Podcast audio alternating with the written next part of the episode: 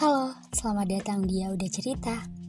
Di episode pertama ini, gue bakal bahas tentang kata-kata yang sering muncul di beberapa blog dan sosial media tentang pria baik tak akan tergoda wanita lain dan wanita baik tak akan merebut milik orang lain.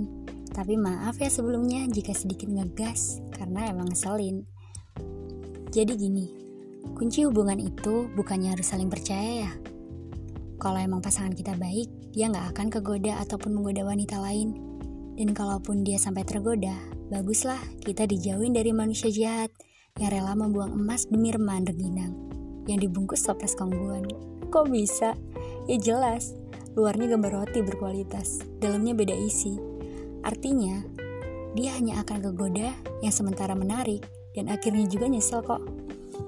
Dan buat wanita mana pun, kalau kalian emang baik, kalian gak akan goda milik orang lain.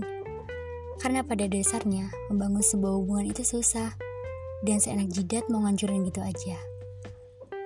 Kalau udah tahu laki-laki itu punya cewek, ya jangan diladenin, sekalipun lu jatuh cinta banget sama dia. Nih ya, buat cewek, lu chatan sama pacar orang, terus ngasih emot-emot yang gak seharusnya lu kasih, itu emang kesannya biasa aja, sepele kan?